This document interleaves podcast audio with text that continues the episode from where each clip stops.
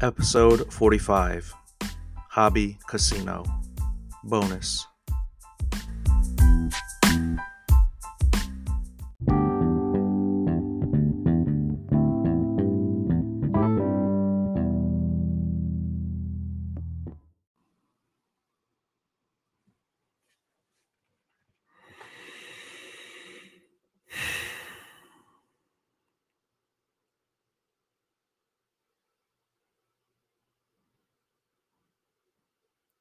All right, I'm all in. Continuing my bonus podcast episode series, I'm trying something totally different. Okay, so I have no headphones, I have a new background, really only for this episode. And if you're watching me on YouTube, it makes more sense because you can see what I'm wearing right now. But if you're listening to this by podcast, definitely, you know, I'm going to try and explain what you're missing visually because I love my podcast listeners. But I am currently wearing a red hoodie sweatshirt. Got sunglasses on, I got a hat on, and my video background is a stock image of a casino floor with slots in the background and what I think is supposed to be the green felt of a poker table. So, why am I doing this? Well, this is how I looked 20 years ago when I would play poker. My game of choice, and it really was the game of choice as many people at that time. It was no limit Texas Hold'em, mostly 1 2, meaning small blind was a dollar, big blind was $2. But I'm not going to get into all that right now because this is not a po- poker podcast. But in between my two prior times in the hobby from 1992 to 1999 and then again from 2007 to 2012 there was this stretch of time during college and as a young adult when i played a lot of poker. Turning to that time chris moneymaker just won the world series of poker. It was televised on espn poker was in the zeitgeist and it was culturally relevant. At least it was in the U.S. in the mid to late 2000s. Rounders had just come out years ago. I, I did look this up. It was 1998, but what I did not have to look up was that was such a freaking good movie. Right? Ed Norton, Matt Damon, John, not Damon. I must be watching too much Shark Tank uh, Matt Damon, John Malkovich with his Oreo cookies, Gretchen Mol, Famke Janssen, John Turturro, just Ed Norton as Worm, just unbelievable. So why do I bring up poker? Because I'll tell you why, right? I mean, that's why we're here. That's why I'm wearing this red hoodie, got my sunglasses on inside. well, this past weekend, it was my local regional card show, Chantilly Card Show. I was making deals, buying, selling, trading. It wasn't my first show, wasn't my first local show, my fir- wasn't my first Chantilly show, but I was making more deals and not just at the card show floor, but also the unofficial trade night. And it was the first time even though it wasn't my first time at a show and making deals, something just came over me and I just had like an epiphany or I don't know what it was, but I couldn't help but think about the following. If the hobby is a casino, what is the equivalent of slots, craps, roulette, blackjack, and poker? Right? Some of these games I just mentioned, they're games of skill, games of chance. Some of them are games of luck, things like that. So this concept of the hobby as a casino, it's not an original idea. And I'll definitely give a shout out to Cage Lawyer, okay? So who has talked about it in the past. And if I'm being frank and open and transparent like I usually am, uh, I actually wanted him on this episode on this particular podcast episode on on my podcast to talk about this concept. We just couldn't make it work. Maybe we can in the future, but I wanted to cut this episode. I wanted to record it. It's just been on my mind so much, and sometimes when I get something in my mind, I just can't. I can't get it out until I actually uh, produce the content. So I did look this up back when it was called the Luka Tigers LeBron's podcast. It was episode 953. The title of that episode was Breaking is Breaking, just another unlicensed casino. And that ran March 28th, 2023. You can go look it up. I will admit I didn't listen to it again recently. I but I do remember listening to it a while ago, uh, back I guess in March or April. Um, and I think he, I feel like he had another recent episode with you know the rebranded the hobby with Cage about this concept, this idea of hobby as a casino. I just couldn't find it, so I don't have the citation here. But you know, shout out to Cage. Um, I think maybe another catalyst for me thinking about this idea, and I'm gonna kind of go down to my talking points because I think I wanted to later talk about it, was that there was a poker hobby mashup, okay, in some ways. Um, where are my notes? I mean, I know who it was and what game it was. So I I never play Pot Limit Omaha, but there was recently a, a hobbyist going by the name of Jared Bleznick who won a very big Pot Limit Omaha tournament. I think he won like 1.2 million dollars, which I mean, you know, it's back when I was playing Chris Moneymaker. I think maybe he won a million, and then every year after that, the stakes kept getting bigger and bigger, but with like a ton of entrants because everyone thought that they could win just like him, which was, I think, the the amazing story about him. He was an amateur and he beat all these pros, and his name was Moneymaker. Right? It was just like a magical storyline. So anyway, I never got into Pot Limit Omaha, but you know what came across my social media feed in Instagram was this collector, this person in the hobby who was opening up boxes of cards, I think one or two boxes of high end. I can't remember exactly what brand, maybe Flawless, and was like kind of taking his time and I thought it was hilarious. I thought it was fantastic, really, to be honest. I'm sure some people didn't like it. But I think that really made me think about poker again. Uh, because, I mean, I, I don't like that label that I'm an influencer. Um, I think I'm a content creator, but I'm also very, I think sometimes very easily influenced. Okay. So here's the thing. Now I lost my notes. I got to go back to it is breaking an unlicensed casino, right? That was the whole premise of uh, of the podcast episode that Cage did. Breaking wax, ripping wax, group breaks. my opinion, no skill, right? Just random luck, game of chance. And within that game of chance, you have different stakes, right? You have penny slots, which I don't know. I'll I'll say is like uh, trying to open up score or NBA hoops. And then you have the hundred dollar slots, um, kind of like the mid end stuff, let's say like Prism or Mosaic or Select. Then you have the thousand dollar slots, flawless, national treasures, buying cases of it, just putting in literal thousands of dollars into into a game of chance. But then I thought poker, okay, it's not completely a game of chance or luck. I mean, there's definitely an element of it, a strong element of it, because you don't know what cards are coming out. But there is definitely a skill involved.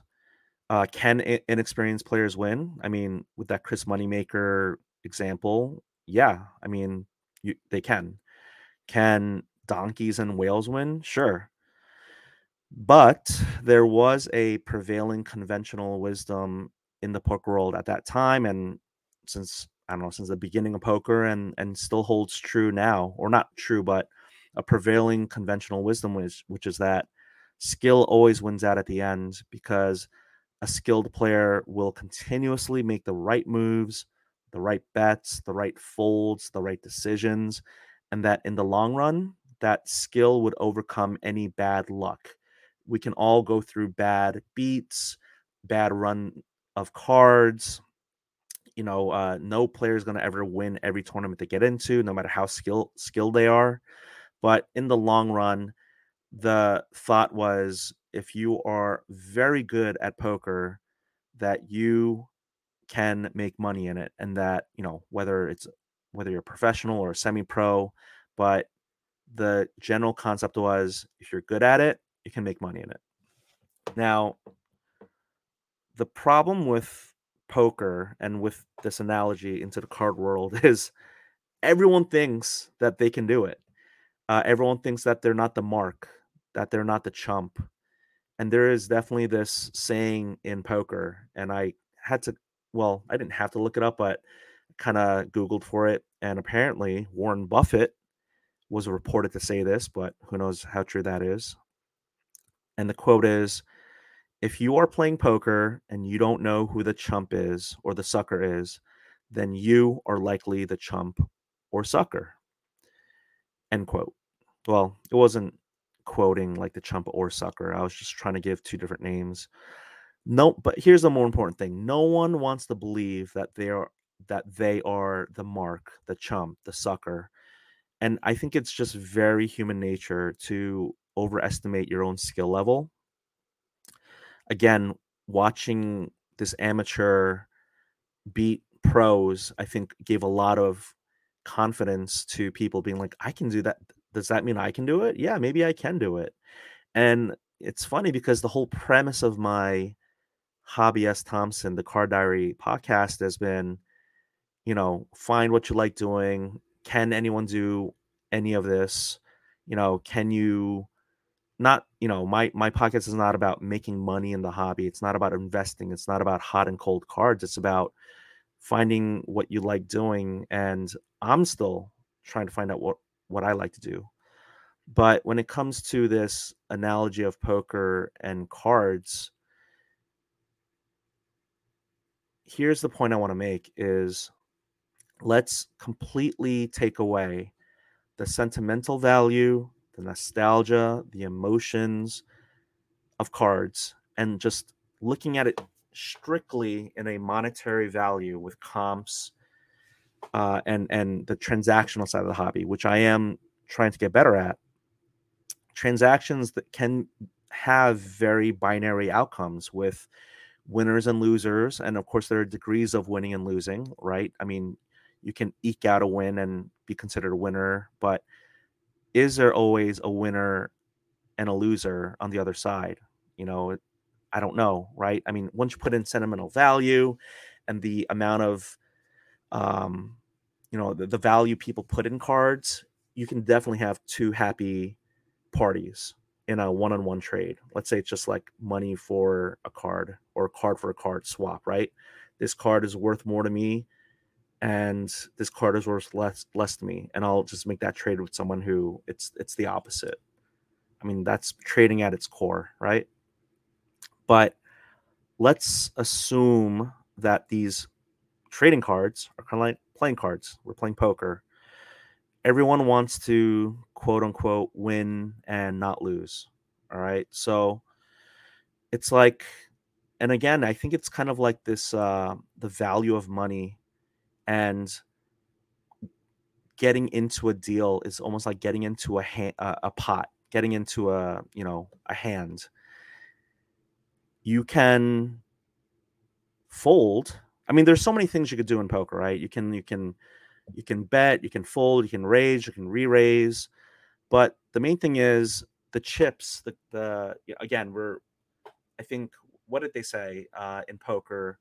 Once you turn money into chips or again in the modern age like digitize it it's almost like it doesn't become money. It's like it's easier for you to use chips because you lose the the uh, almost like concept of money. It's it's it's almost like um you know playthings and, and ways to keep like track of points. So it's interesting that when you put money into a, a hand or a pot, you are hoping to win that pot, right? But you also know that you can lose. And when you're flipping, you certainly hope that you're going to make more than you lose. But of course, with market and player fluctuations, you can certainly lose the hand. But if you're savvy enough, like in poker, the hope is that if you keep playing enough hands, seeing enough cards, both, you know, again, the the concept of cards being trading cards and playing cards, the more time you put into the hobby, you think you're you're gaining skills and that you're going to win. And I mean, as an aside, I'll just kind of, you know, say it's almost like this idea of the more experience you gain, it's like the the concept of 10,000 hours, Malcolm Gladwell, you know, that you're going to be good enough to again, we've heard this term a lot, level up, right? You can get if you get so if you do so well playing 1 2 no limit and you amass this bankroll, then you're like, I think I feel confident enough to play 2 4 or 2 5, right? So I almost I feel like I should take a break here because I usually do. And let me recenter my thoughts. Oh, you know what? This is oh gosh, this is StreamYard. I'm gonna have to keep going, I think. All right, here we go. Like poker with trading cards, and I felt this a lot because you spend a lot of hours in a in a trading card show, uh, and then you add on trade night, and you are talking about a long day of cards. Uh, you have to have endurance, sharp mental uh, focus. You have to be quick with numbers, both in poker and in a trade. And sometimes, yeah, you have to back out of a deal um, and not feel pot committed or pot invested because, quite honestly, sometimes folding is the best choice to make. But everything that I said just now, it's almost these are skills and also people skills come into play, right? Like, knowing people's bluffs in the poker world, but in the card in the sports card or trading card world, you know, are they telling the truth when they say that price is their best price or that they're not willing to come down anymore or go up anymore? So there's a lot of negotiation skills that come into play and a lot of people skills that really kind of cemented this idea of the hobby. If the hobby is a casino, then buying, selling, and trading single cards, raw, slabbed, whatever it is, just you know, dealing in cards, you know, post pack pulled and like, you know, like we're talking about like card show cards, that that seems like a, a lot like poker to me. Okay. So I just wanted to kind of make this podcast episode. I don't even know how good I, I feel like I'm talking in a really slow, weird way too, but I'm like, I'm all there. It's just, it really must be this hoodie and the sunglasses. And I don't know, maybe I feel like when I was younger, I felt, I, I do think that I was like dumber. I'm not going to lie. Um, maybe it's just my brain is slowing down. I don't know. At this point, at this point, I'm just rambling. But okay, here's the thing. In poker, in no, I didn't mean to say in poker. So the idea that I mentioned earlier about breaking wax being like slots, right? Because there's no luck involved. You just, you know, some people think that finding the right machine, you know, uh, find the ones nearest the bathroom or nearest the the main avenues of traffic. Those are the best ones. I don't know about any of that, but like breaking wax and slots. There are the penny slots, thousand dollar slots, and everything in between. In poker, there are different stakes too, right? I just mentioned I never played. Well, I didn't mention this, but I played one two no limit. I will admit, I never played more than that. Uh, I did dabble with two four and four eight limit Texas Hold'em, which is where you don't you can't put in all your chips in the middle and say all in and all that. Never got into pot limit Omaha, which you know I mentioned earlier, but I never played beyond my means, and which means I never played more than what I could lose or what I could afford to lose. And I gotta say, I now that I think about it, I don't know how much money I made. I won one tournament, which was awesome. It was a 40 player, uh, $40 tournament at like it, it was in Atlantic City. I was like in my early 20s and it wasn't a huge field. It wasn't a big stakes, but actually, what was it? I don't think it was forty dollars. It was forty people, maybe a hundred dollars. I think it ended up winning something like a thousand something, right? Um, but that was like the hugest rush of adrenaline and and you know uh, confidence in my poker playing um, skills. Probably just got really lucky. Um, oh, I do remember the final I was in the final two was me and this older lady and I asked her did she want to chop the the pot or the chop the winnings which means you kind of negotiate a deal right instead of winner take all or winner gets the most money you kind of you know split it something like depending on the amount of chips you both have like 50 50 60 40 70 30 and she was like no I I want to win. I want to see if I win and I want to it's bragging rights at that point. And I was like all right game on. Let's play. And um, man, that was that was that was quite a time. But again, this is not purely a poker podcast, uh, poker episode. Although no, this is a poker episode because we're definitely equating um, buying, selling, and trading single cards with poker.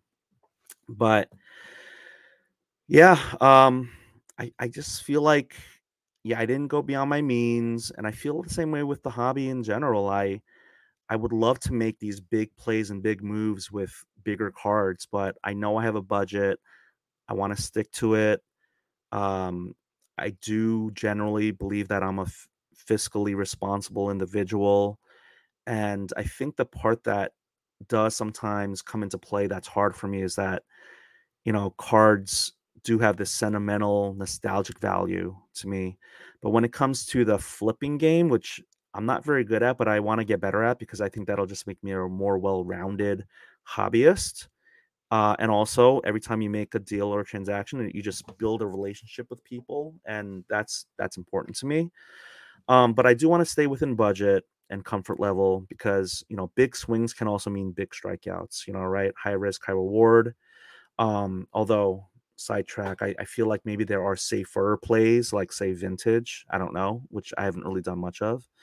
But yeah, when it comes to moves, I find myself wanting to yearning for a bigger game or bigger stakes, but knowing that I don't have the experience level or the enough time under my belt to warrant playing a bigger game and also my my bankroll my budget is is just lower. So the cards i dabble in are like the under $100 cards or the 100 200 $300 cards for the most part. And here's the other thing maybe this will be like a 30 minute episode i'm definitely not going to go a whole hour. But here's the thing um, i also played online poker at that time. You know there was like full tilt and um, poker stars and I, I, can't even remember there's like six or seven it was like crazy it was it really was like the wild west then. But i felt like po- online poker really did seem so transactional because what i loved about playing in real life being at a poker table whether it was a casino or home game it wasn't just to extract as much money from the other players as possible although you know of course that's the name of the game chips and money that's how you keep score but it really was for me that table ambiance, the camaraderie, the road trips with my buddies when we would go to casinos, uh, when we would play in tournaments and during breaks say, How are you doing? How's it going? Because, you know, if it was like multi table, you likely weren't playing in the same uh, table as your friends. Uh, playing in cash games, how, you know, games at people's homes, hanging out, having fun, you know, just just um, chopping it up and just just you know shooting the breeze. That's what I loved about poker.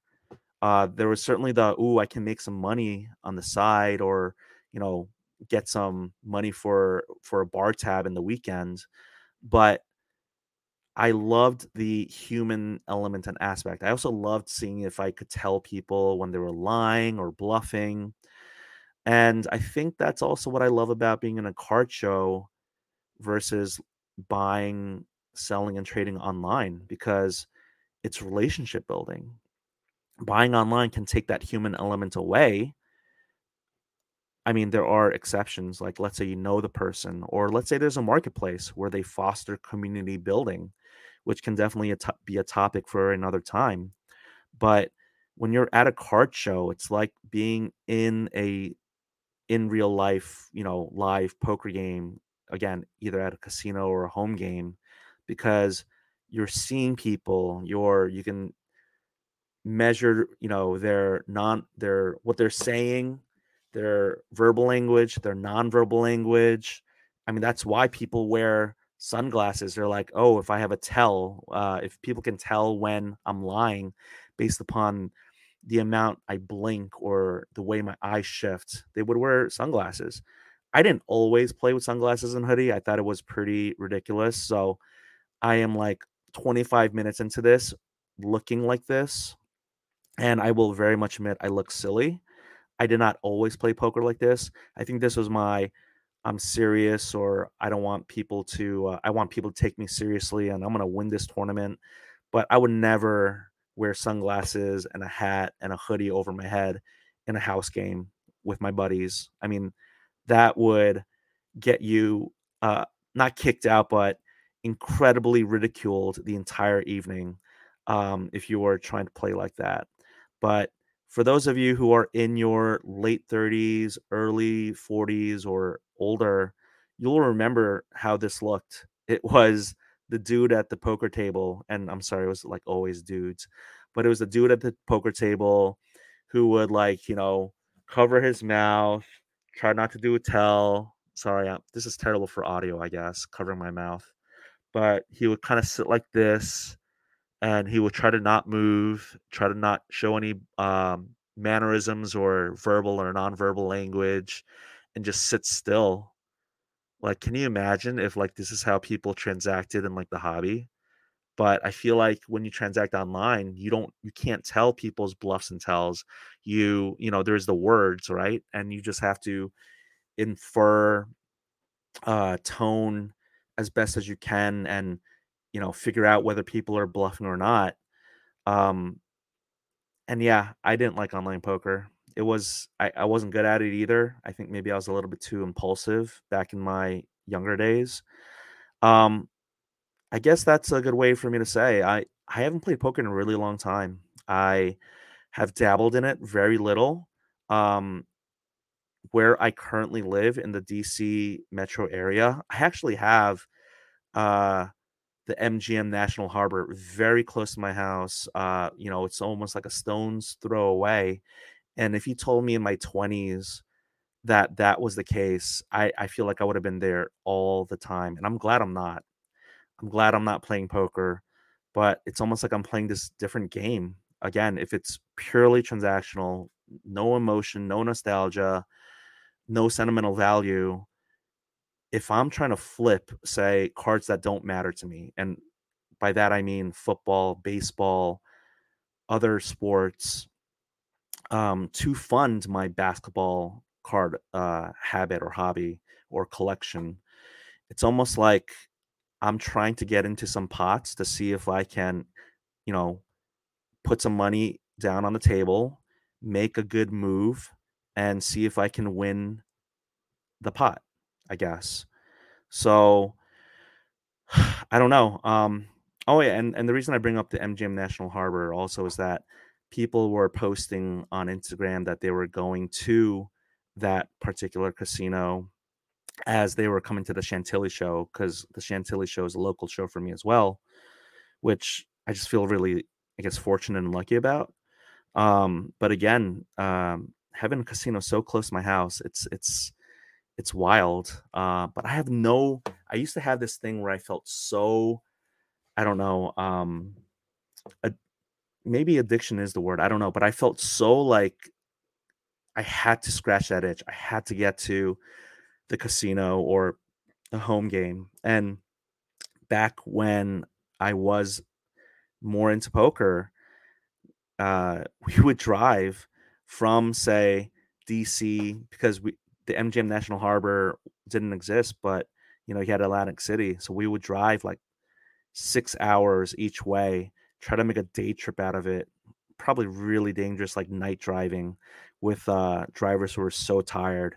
but we would try to like, I mean, like make the cost of uh, lodging cheaper, like you know, multiple dudes and mul- you know, very few beds, like musical chairs or musical beds, and we just try to make it work. But there was definitely some sort of romance, like romantic uh, ideal of that, and I don't know where I'm going with this. I it's just me kind of getting my thoughts out. It was a really it's a time that I can look back at fondly, but also know that it wasn't really good. Um, like I didn't lose a lot of money. I also didn't win a lot of money. I think, you know, maybe even Steven at the end of the day I broke even. I made some great friends out of it. I don't know how many just poker friends I still have, but uh friends that I had prior to poker, I think maybe our friendships did deepen or strengthen through playing poker together. And um who knows, maybe poker does come back into my life in the future, but right now I am happy that I ha- don't have poker in my life. I don't have any desire or strong allure to go to a casino and drop money at the roulette table or craps, which craps by the way is like the most social fun game. But I have no desire to go play slots. I was never a slots person. And yet, and yet, I love breaking wax when I can. Definitely the penny slots version. Nothing high end. Uh, getting into group breaks was something I used to do. I don't do anymore. I think I like the Percy uh, element, the individual box break, uh, and just keeping the cards because I think as a collector, um, yes, I might not get the the players or teams that I I covet or I really want, but I think you know I still look at cards like they are art and they bring me joy. And you know when you end up liking a lot of like let's say you love the NBA and there's a lot of players that you admire uh, from a you know skill level, you can open up a box just for yourself and enjoy what's in there, even if you don't get like you know one of your top three players if you admire the other ones and then of course you can buy, sell, and trade those cards. So I think maybe that's where I'll end this hobby as a casino, slots being breaking wax, buying, selling, trading singles online or at uh, a card show, being like playing poker online or playing poker in real life. I, that was the main concept or theme I wanted to explore I feel like I need someone like Cage to push me on this and to tease this out more. So I think maybe my ask for my listeners, uh, I hope this is a good episode. I hope this one gets over like 200, not because I, I need to have uh, more cloud or chasing cloud or I need more uh, followers. It's more of like, I think this is a really interesting idea. And I hope I presented it well enough and that it was entertaining enough of an idea for people to want to share it so if you like this episode, um, share it, tell people, uh, put some pressure on Cage. I would love to explore this idea some more and really kind of refine it.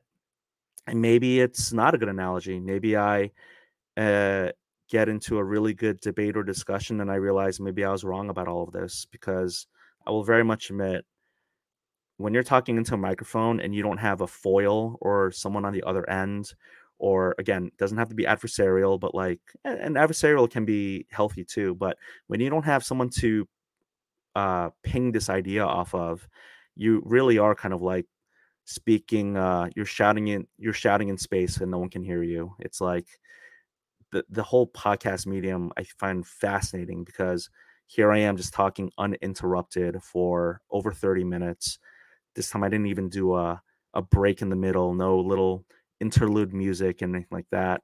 Just talking. Look at me, I'm still talking. So meta. But when you have someone to a co-host or someone to ping ideas off of, I think there's a a chemistry, a dynamic. And so I think maybe that's been missing a little bit with me is having that that foil, that person. So yeah, that's my plea. Cage, if you're listening, let's talk about this some more. Heck, if, even if it's not Cage, other people, I would love if this, if anything in here resonated with you, or you just you're screaming into in your car, being like, "You're so wrong," and here are all the reasons you're wrong. Hit me up. You know how to find me: Instagram, DM. I read everything, so long as people are civil and respectful and cordial. You don't even have to be professional. So long as you're cordial and civil, I'll listen. I'll talk. And then if you're not, then I'll just block you because I don't need that in my life. so uh let me take this hood off. Okay, for the people who are listening podcast only, I've taken the hood off. Oh man, I can hear so differently now. Man, was I talking like that the whole time? Taking the hat off, taking the sunglasses off. This is me. That version of me with the sunglasses and the hoodie and the hat inside playing poker, rifling through the chips, the poker chips, putting them in. I never splashed a pot. Actually, sometimes I would, but um, this is me.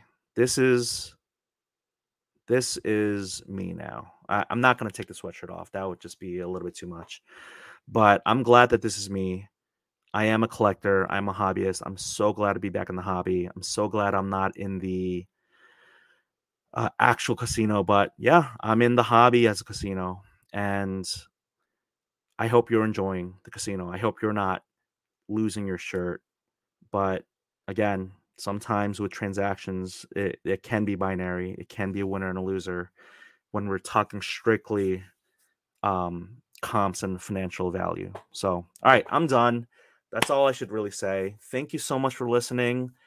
Uh, subscribe, etc. But you know, just let me know what you think about this episode. And I really appreciate you all and my listeners internationally, you know, gracias, auf Wiedersehen, huru, and all of that. Take care.